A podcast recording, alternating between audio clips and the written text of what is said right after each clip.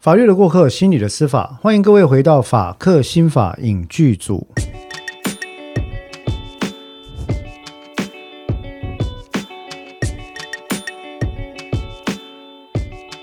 嗨，各位听众朋友，大家好，我是法客心法影剧组的主持人黄志豪律师。那么今天呢，跟过去一样哈，我们这个呃法影三人组哈，听起来好像忍者的名称。法影三人组呢，还是请到了呃彭阳军心理师跟大家打个招呼，大家好，还有请到了呃邓作家跟大家打个招呼。大家好，好，那最近我想我们的这个默契有越来越好了哈。上一集哈，这大家就讲了很多话，这样非常好哈。那今天讲上一集讲的是法官呃大法官嘛哈。那今天呢，我们要来讨论一部目前啊呃，这算是一个破例吗？不算哈。目前还在播，还没有播到结局，事实上才播一半的一个法律剧。这个法律剧呢，呃，它在目前的平台是 Netflix。Netflix 的中文名字叫网飞，对不对啊？好，没有没有人在讲的啊！我昨天看了网飞哦，听起来好中国。对，可是我我我，他在台湾没有呃中文名字吗？他就是应该是有啦。奈特弗利克斯吗？我觉得这个名字听起来不错，很像什么阿飞与小佛，对，很像阿飞小佛、七龙珠之类的。Netflix 我一直我去查他的那个网站，他就说他是网飞啊。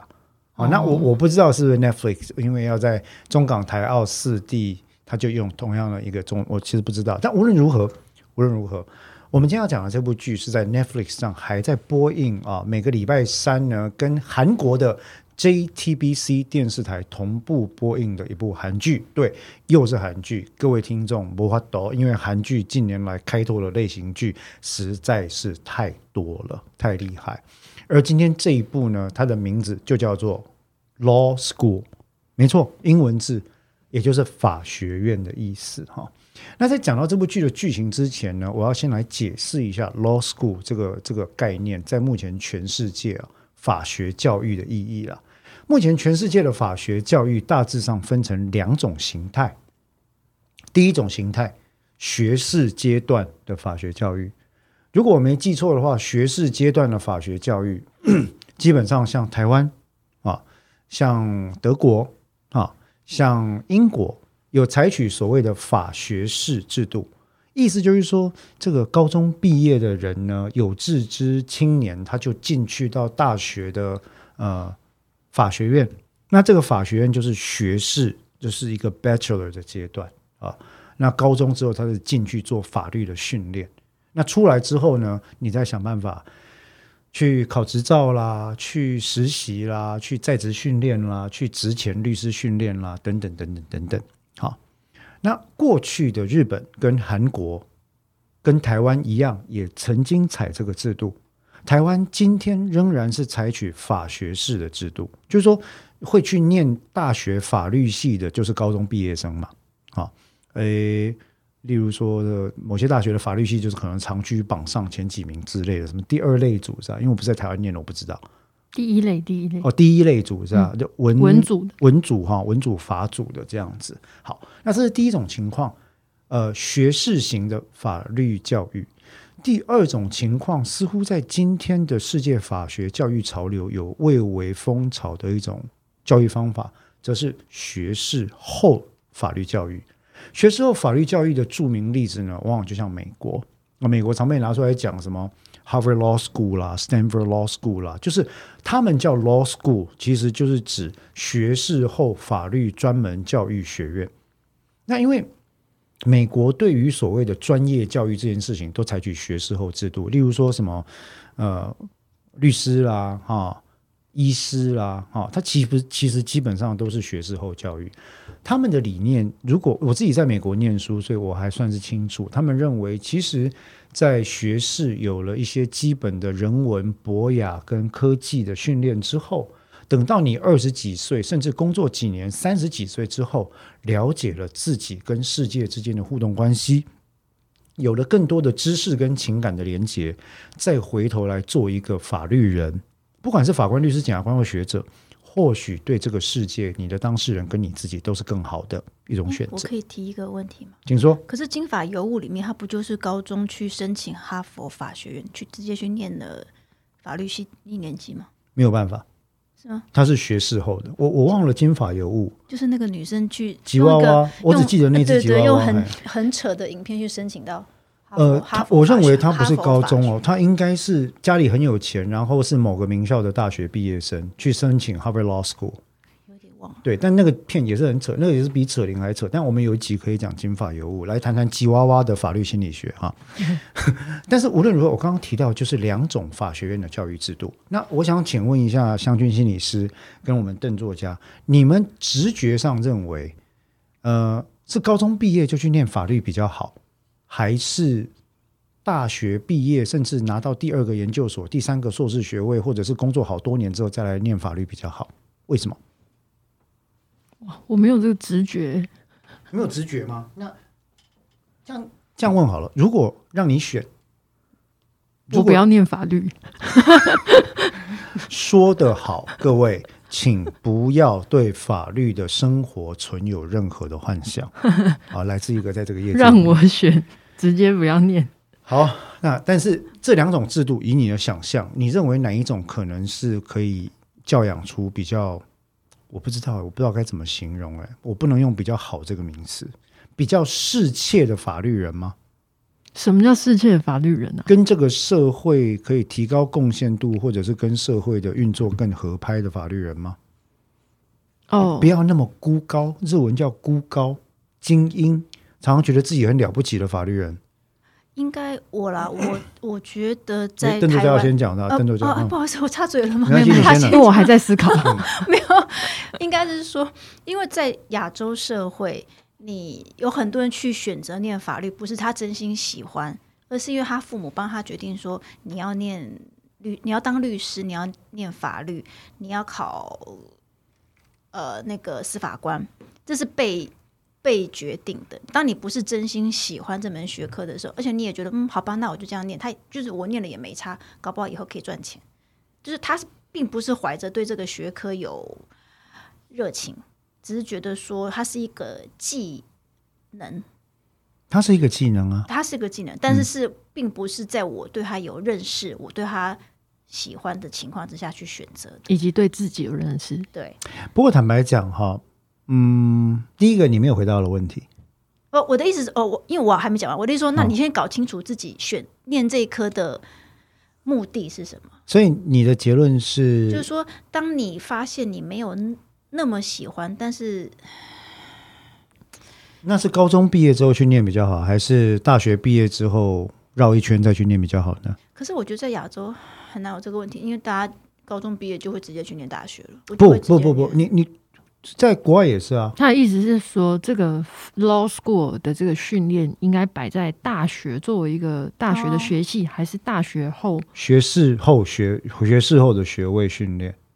你直觉上认为哪一个比较？你会觉得哪一个对你来讲比较言之成理？我会讲错答案。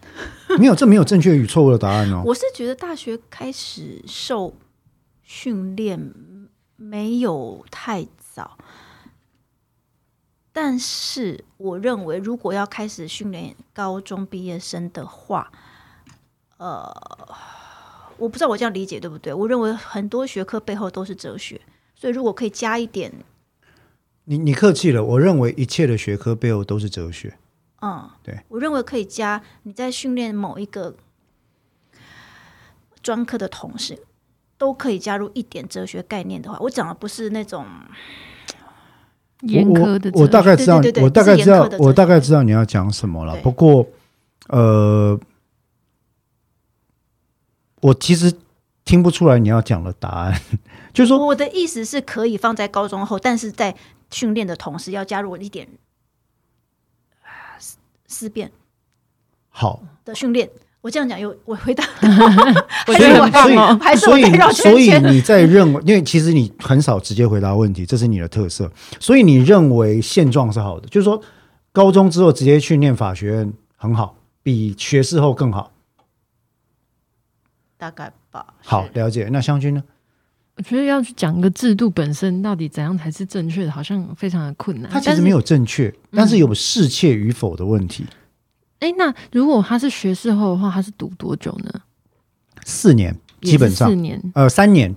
三年到五年之间。嗯，也就是这中间是差了四年的年纪就对了。你高中毕业已经念完大学再去念，对，高中生进入法学院跟大学生进入法学院至少差四年。更多的情况，像我在美国 law school 的时候，我们有非常多同学是四十几岁的，没有到非常多了，百分之二十左右。那三十几岁的可能百分之三十左右，二十几岁的大概百分之五十左右，很正常，非常正常。所以你会发现，你的同学是英国文学系，是心理系毕业，已经有一个博士学位，有医生，非常多医生来念 law school，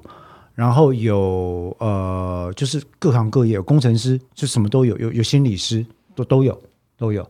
那因为我我自己也受司法心理学训练，所以你会发现有非常多的心理人来念 law school，要拿 JD，嗯，他已经是 PsyD 或者是 PhD in psychology，他要来拿 JD。所以意思是说，他可能认为他的背后的原理是说，呃，一个比较实用应用的这个科目学科，他把它摆在学士后，是这个意思吗？就是说你在在大学的时候会念一个比较纯学科的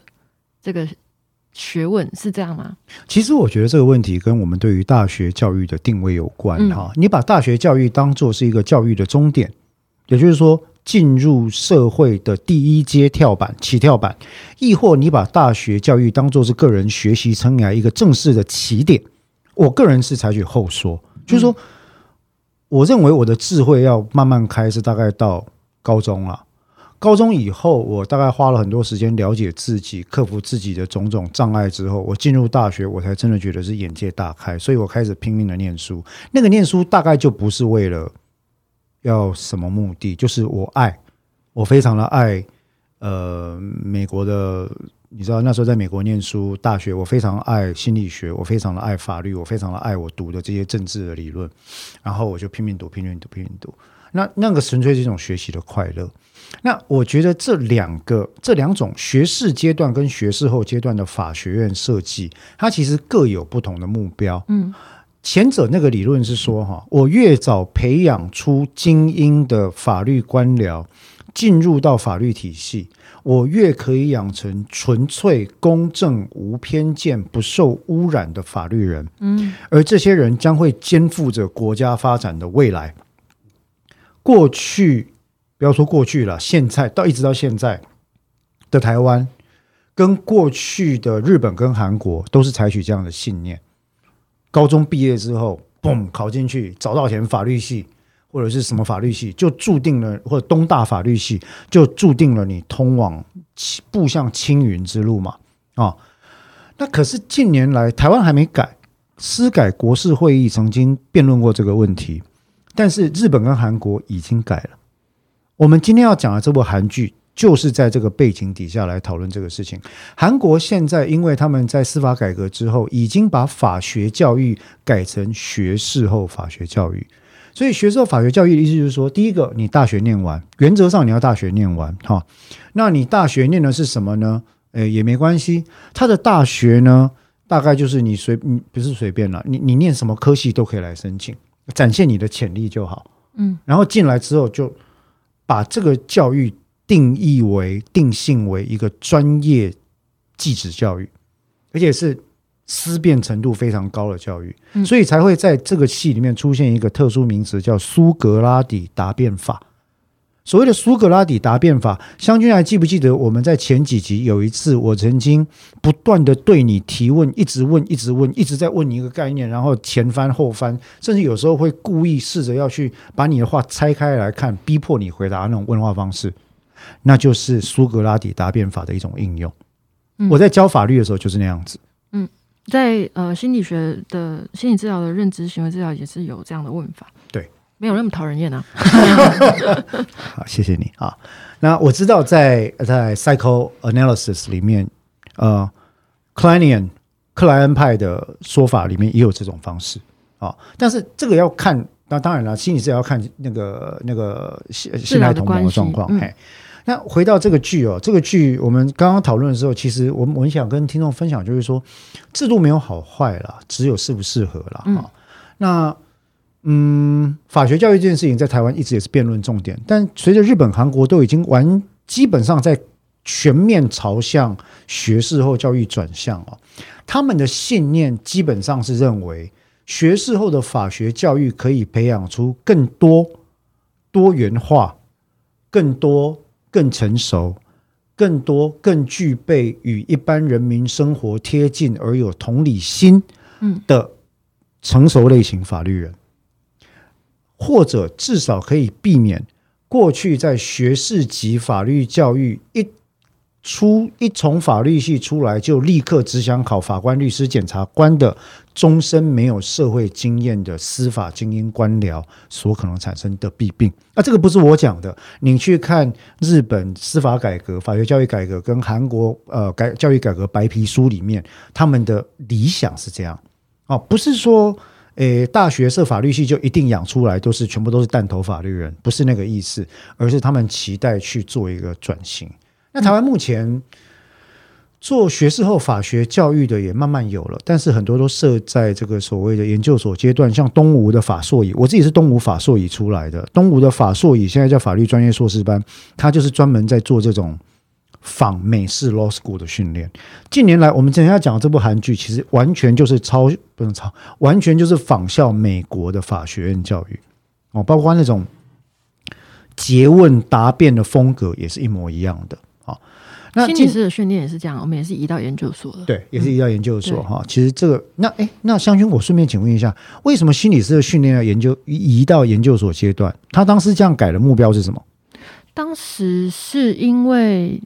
呃，当时是因为跟心理师法有关啊。嗯，嗯心理师法通过之后，它全部移到研究所，但是这个已经比国外的在在没有那么严苛，国外都是 PhD。对，是国外心理师的要求，基本上你要能够称为 psychologist，除了是真正的博士级的学者之外，你都要具有博士学位或 PsyD。我不太知道当时老师们这样子设立的原因是什么。其实在，呃心理师法通过之前，蛮多人在做心理实务工作，是心理系毕业，确实就直接去做的。了解，嗯，但是以我对于呃，我讲临床好的，智商我就是先先不提那个部分，就是说以临床学心理学的训练来说，我会觉得临床心理学它是一个应，也是同样的，就是说它是一个应用的领域，是。它必须是应用将基础心理学应用到心理治疗上面，心理横件跟心理治疗上面，所以它是一个基础的延伸，所以呃，它会变成是需要你在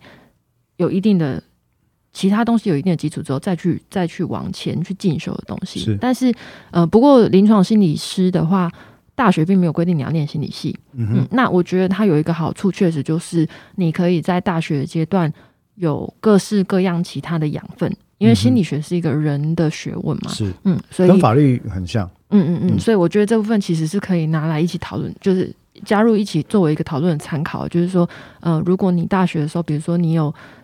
有文学的背景，嗯有哲学的背景，嗯哦，类似各各式各样的东西，其实它都可以被纳入成为你在作为临床心理师的一个养分。了解那，我觉得这部分确实就跟刚刚我们在讨论这个学士后的法律教育是有关系的。那嗯刚刚我在讲说，为什么我们不讨论，我会有点在回避这个制度本身到底哪一个是世切。嗯关键其实跟刚刚那个邓作家讲的是很接近，就是说关键好像还是在于说，无论是哪一种制度底下，你要如何让这个被培养出来的法律人，他能够更有同理心，更对于人这件事情有更多的了解。嗯因为我现在在就是我们在事务所工作的时候，其实我也常常有这个疑问，就是法律里面就是涉及法官的新政涉及这么多领域的学问，而法官究竟要如何做这个新政？如果他对其他学问完全没有涉略的话，嗯哼，嗯，所以我觉得这会是一个，如果你要说法呃学士后法律训练，那这个会是一个蛮大的呃重要的理由。不过也有论者表示，也有人这样看哦，他们就是说有有这样的担心，就是高中之高中毕业之后就直接进入法律学院的学习方式哦，除了有可能让这些孩子们的生涯选项变成单一化或隧道视野化之外，也会大幅度限缩他们跟现实世界现实要加引号，其实指的就是中下层人民生活，呃，隔阂会增大。因此，在日后的审判实务工作，相信你刚刚也说了，法律跟心理学一样，都是一种人的学问。嗯，那你跟人脱节之后，你就可能做出空中楼阁类型的起诉、辩护或者审判。嗯，其实我认为也有一派人是抱持这种主张来进行法学院教育的改革啦。可是你认为，如果他是 大学就开始的话，这部分是没有办法被兼顾的吗？或者说，它本身的设计有什么样本质上会限制这个部分这？是一个让我会一次得罪全台湾大学法律系的问题，但是我可以很明白的告诉你我的看法，也仅止于个人看法，目前还没有实证研究的证据支持。嗯，但我目前发现，其实以一个职业这么多年的律师跟法律事务所的呃资深员工来讲，我认为目前大学的法学教育所呃培养出来的这些高材生们，他们的技能恐怕距离实际应用在法律实务层面有相当的一段距离。这些技能不外乎是听说读写想，嗯，五件事。那很不幸的，今天从法律系所培养出来的孩子们，即便考上了律师第一名，或者是榜首进入司法官学院，嗯，都还不处于能用的阶段，能直接进入法律实务工作的阶段。那同理心跟同情心，以及哲学跟逻辑的培养，外文能力的培养，统计学基础的培养，其他的博雅科学跟自然科学的基本常识，乃至于科学哲学论的基本基本概念，坦白说，几乎都是零。是因为原本大学，嗯、以法律系来说，它原本的本科系的课就太重了吗？对，哦，对，因那我觉得这没有什么好得罪大家，因为它是一个制度上的限制啊。这这会得罪大家的，因为因为好不先不管啊，我们回到目前大学教育的法律系 curriculum 来说，基本上它的学分是非常饱满的。嗯，嗯那所有的学分都会是以通过考试为导向啊，所以你在大学里面，呃，大概都要到研究所阶段比较容易上所谓的专题讨论。那你在大学其实大部分时间哈、会有一个现象，就是说，第一个开的只要是非国考课程，往往相对之下没那么受欢迎。嗯，如果你不是出题的老师开的非国考课程，那就更不可能受欢迎。啊，所以跟也跟这个升学跟成就的焦虑有点关系。对，嗯因为一般人会期待，爸爸妈妈会期待我把孩子送进法律系，你不考律师、法官、检察官，你要干嘛？嗯，你想要做什么？你要卖香肠吗？啊呃，我我是有这个梦想啊，哈卖酒或卖香肠，但是但是传统上我们会有这个概念了。嗯嗯，那这种程度某这种期待某程度也影响了法学教育，所以很多我们期待孩子在大学时候学的哲学很重要，呃，科学科学概论很重要，统计学很重要，统计学非常重要，呃，基本的人文科学，像社会学、心理学、教育概论，然后逻辑，然后第二外国语，然后一种科学，哦，这都或者历史、文学都是非常重要的。但很不幸的是，其实很少。不过也辛苦了啦，就是对，很辛苦啦，其实很辛苦。读读法律系是非常辛苦的事情哈。那也因此，这些年之间，在大学的法律系兼课，我们偶尔也会看到有一些因为追求国考而导致性格扭曲的孩子出现。可是有一天他考上了，其实就是蛮令人胆战心惊的一件事情。嗯嘿好，不管怎么样，回来讲今天这部韩剧，我必须要讲啊，这部韩剧算是近期来我看过，它还没播完，它播到一半，目前播到一半哈。呃，它是近期来我看过在商业成就跟法律知识的含金量方面达到一个我觉得是双标的高峰的一个一个一个剧啊。那《Law School》这部戏呢，呃，它的背景资讯其实就是韩国 JTBC 跟 Netflix 合作来拍摄的一部剧。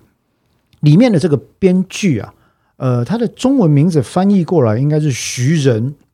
这个编剧呢，之前有一部法律剧，坦白讲，我必须要 confess，我是没看完，因为我看不下去。那部剧叫《李判史判》，啊，他其实就在讲，他用了一个谐音啦，就是一个呃李法官跟一个姓史的法官，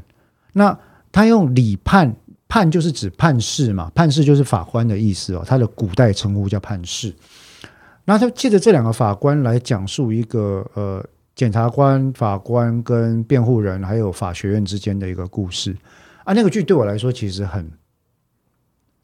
太多不必要的狗血跟浪漫在里面，所以看起来其实我看得很尴尬哈。可是当然，这个有时候跟制作方的要求有关系了。可是到了《Law School》这部剧之内，我就发现了一个非常有趣的现象：是这部剧到目前为止预定十六集嘛，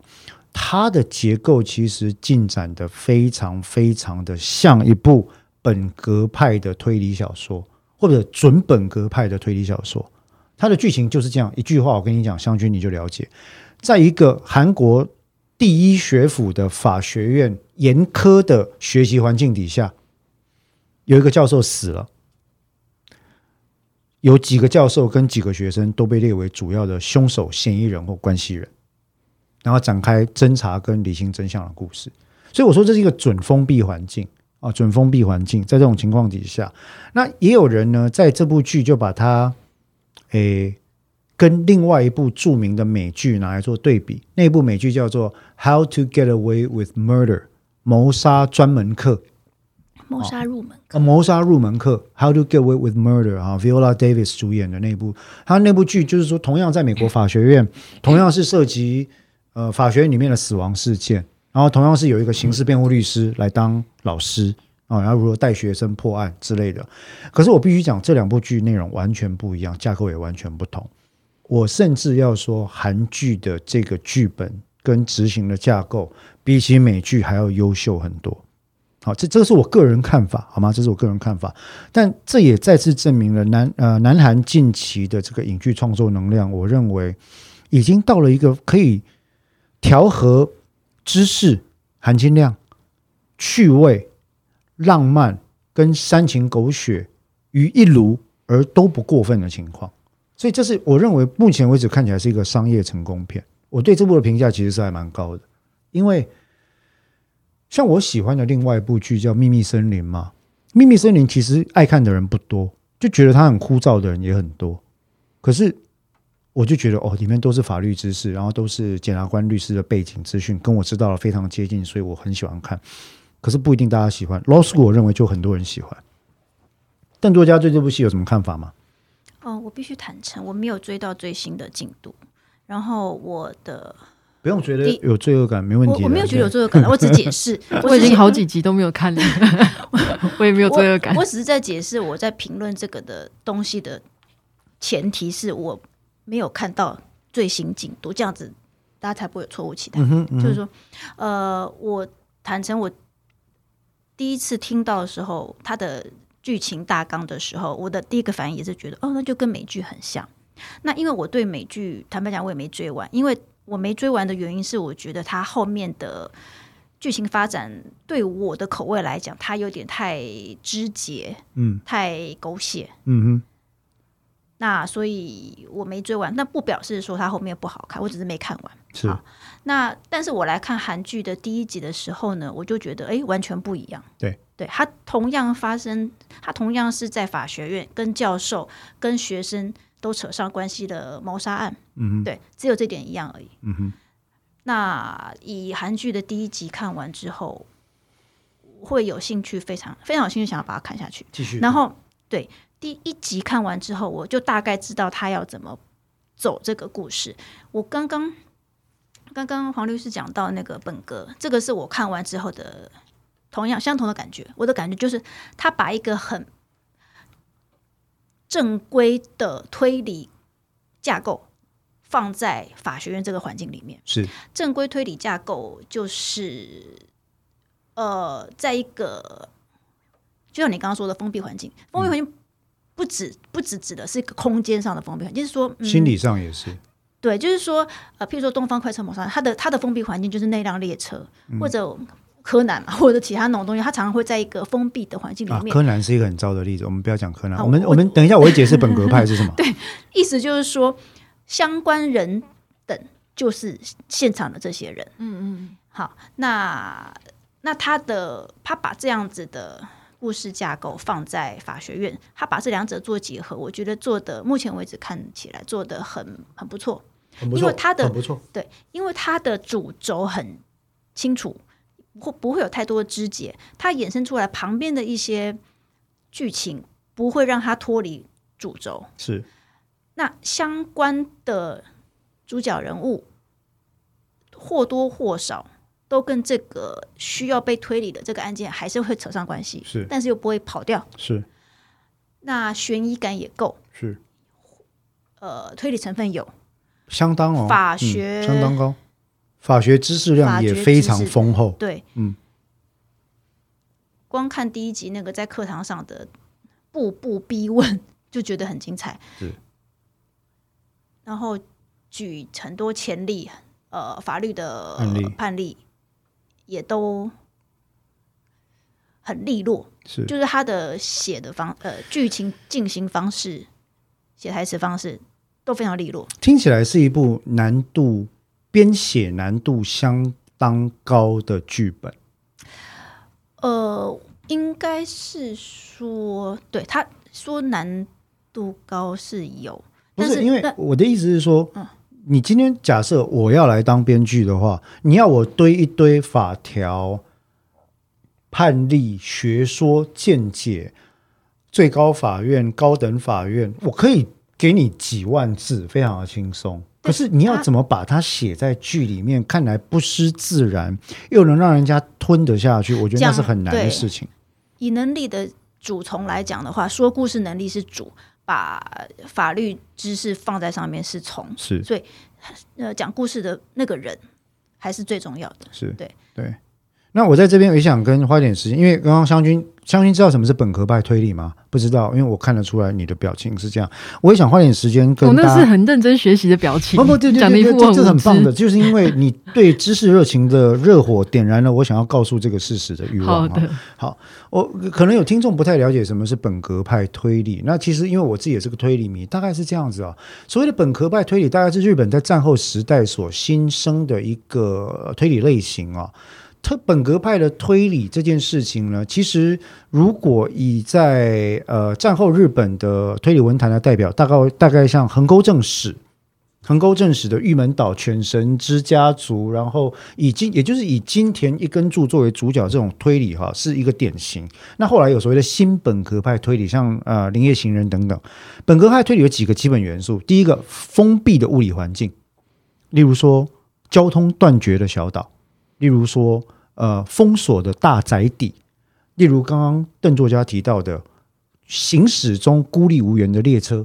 哦，这都是典型的封闭的物理环境。第二个，断绝对外联系的机会，也就是没有办法出去，外面的人也没办法来帮忙，所以它是一个纯粹的封闭环境。啊，也造成了心理上的封闭效力。所以物理上的封闭、心理上的封闭、资源上的封闭之外，第四个特色是非常有限的人物选择，而且必定是被害人、加害人跟侦探。共同在一个环境里面来解决这个事情。在欧美的本格类似本格派推理最有名的作品，除了刚刚邓作家提到的《东方快车谋杀案》跟《尼罗河上谋杀案》之外，最有名的一个例子就是《And Then There Was None》。中文叫什么我不知道哎、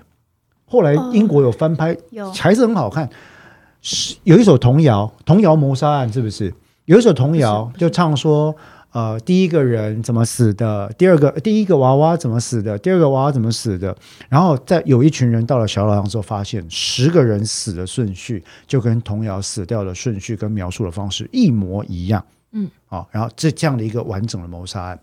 那那是呃推理女王 Agatha Christie 的作品。那我们说本呃本格派其实大概就这样定义啊，那你就可以看到 law school 里面其实大概就有概念。物理上它当然不是封闭的环境，它是一个可以来来去去的环境。可是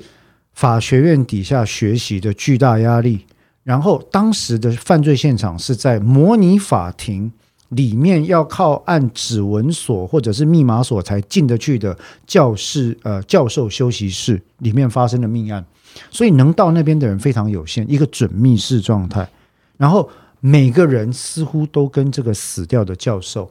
有一些特殊的渊源，这些渊源也在每一集里面被渐渐的抽丝剥茧拉开来看，发现哎，好像不止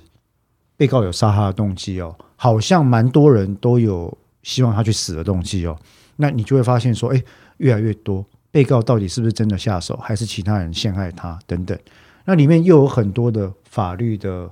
诶元素在。例如说，我刚刚讲，我我透过这个法律学习，我透过这个剧集也学习到韩国法律。例如说，韩国刑法，我后来知道，韩国刑法有违反侦查不公开罪，它是一个罪哦，不是像台湾是一个刑事诉讼法上的注意规定。好，在韩国呢，呃，实施刑事诉讼程序的公务员，包括侦查跟侦查辅助机关，也就是检警，如果把嫌疑事实公开的话，是要处以刑罚的。啊，那台湾没有这个规定。好，那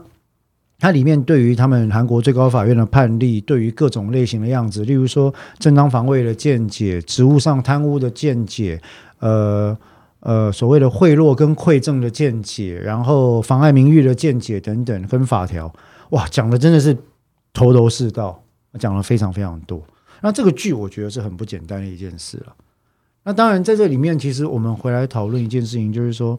还是这部剧在在讲到这些教育的过程里面哦，之所以好看，有一大部分是因为它设定的是韩国在司法改革之后的法学院，而不是大学里面发生的比较单纯的环境发生的一个一个一个状况。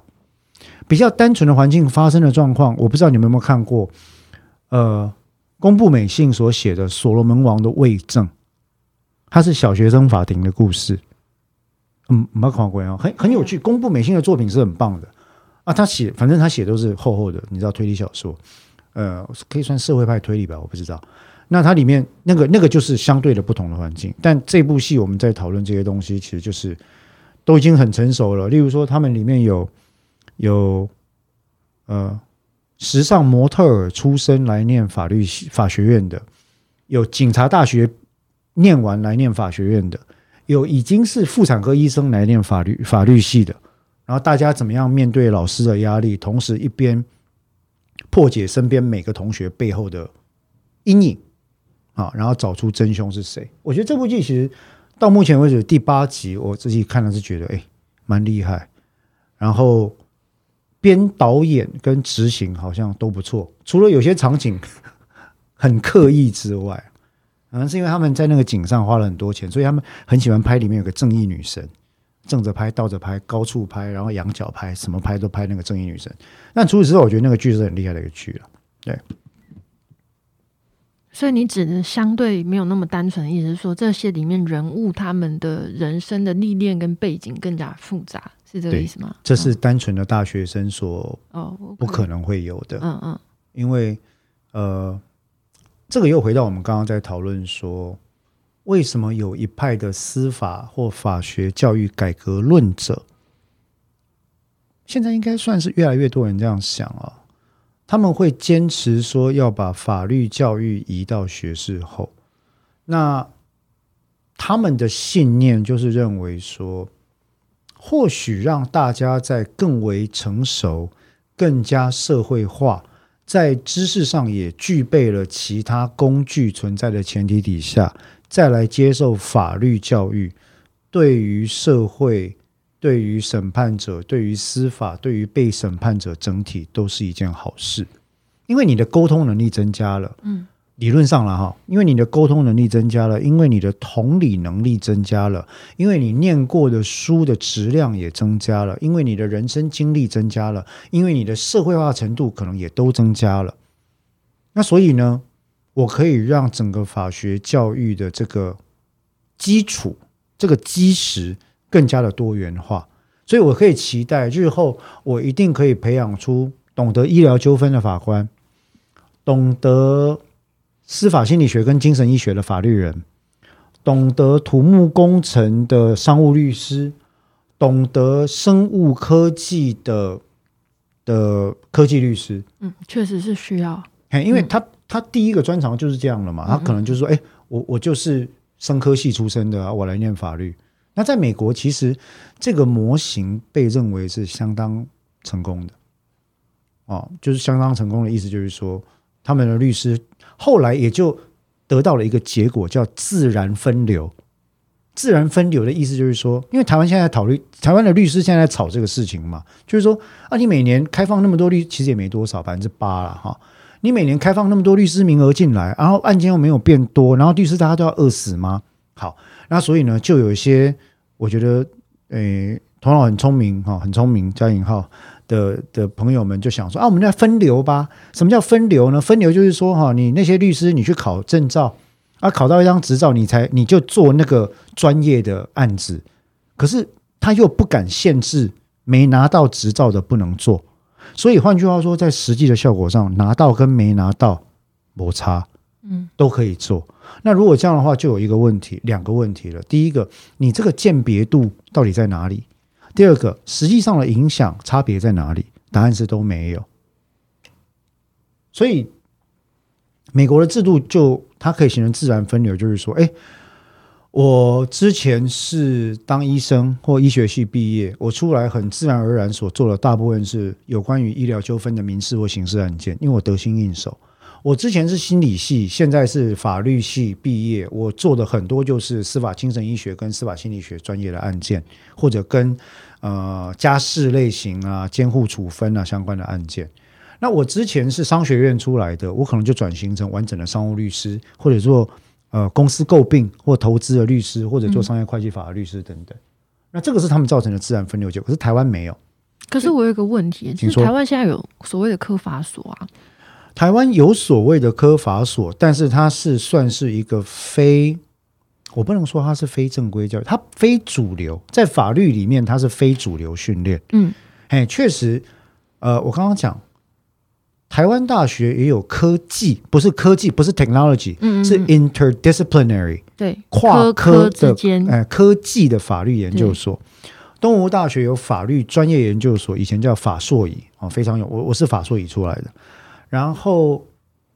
云林湖尾科技大学也有科法所、科技法律研究所，中国医药学院有科法学程，交通阳明大学现在叫阳交大学，对不对？阳明交通大学有一个科技法律研究所，等等，其实都有，他们都是打着所谓的学士后法律教育的的招牌来做的。那我觉得也都做得很好啊，但是，但是目前在台湾。主流的法学教育一定还是学士法学教育，嗯，绝对不是学士后法学教育，嗯，对，这个这个我可以很直白的这样讲。那所以，我们今天谈到这部戏哦，《Law School》这部戏，其实我要回到那个问题了哈，再回到司法心理学的问题，就是说，湘君，你你认为，你当然你是信誓旦旦说打死。你也不去念法律，我个人觉得其实你可以考虑，我觉得蛮适合的。我因为因为都是跟人有关的行业啊，哈。然后 我我也相信你去做念法律会是一个不错的一个法律人啊。但是你觉得人理解心理学或法律学或哲学这些第一线跟人接触的专业学门的能力，会随着年龄跟见识的增长？而增加吗？这是一个双面刃呢。就是说，呃，我觉得一切还是在于看你的思辨、你的开放性跟你的思考、主动思考的能力。嗯嗯，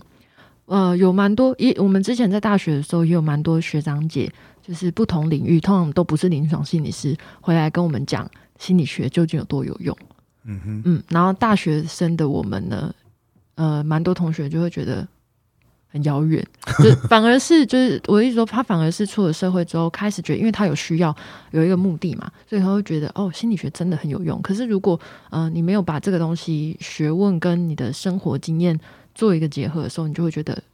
你就是被硬塞这些知识嘛，你就会觉得说，那这个就离生活相当的遥远呐。嗯嗯，了解。那但是呃，这个这个是好处好的那一面，但另外一面就会变成是说。呃，为什么我说它是一个双面人？就是有可能你的生活见识变得特别更多的时候，你可能会有一套自己的人生的智慧，嗯哼，那有可能你会受，如果你的开放性、开开放性跟思辨的这个习惯，并不是那么，并不是呃那么那么大那么多的时候呢，你就会变成是你可能会限缩于你的你所见过的东西，嗯。嗯，那反而对于人的理解就不会是一个好处。另外一个风险，我不知道这样问对不对哦。呃，如果说专业的人士养成自尊自大、傲慢的可能性比一般人稍微高，假设我不知道这假设能不能成立哈。嗯，你先假设，对，假设一下，就是说，如果某种专业的人士自尊自大的可能性比一般人高出一点点，那么双重专业的人士，这个自尊自大的傲慢心态，或者排除他人见解的心态，有没有可能就加倍高呢？在问你吗？我我不知双道。学士的你，坦白讲，我这么多年看书下来，越看书只越觉得自己学的东西不够了，然后我总是会想要读更多，我总是会觉得说，哎，还有我这个我也不懂，那个我也不懂，读越多了嘛越恐慌，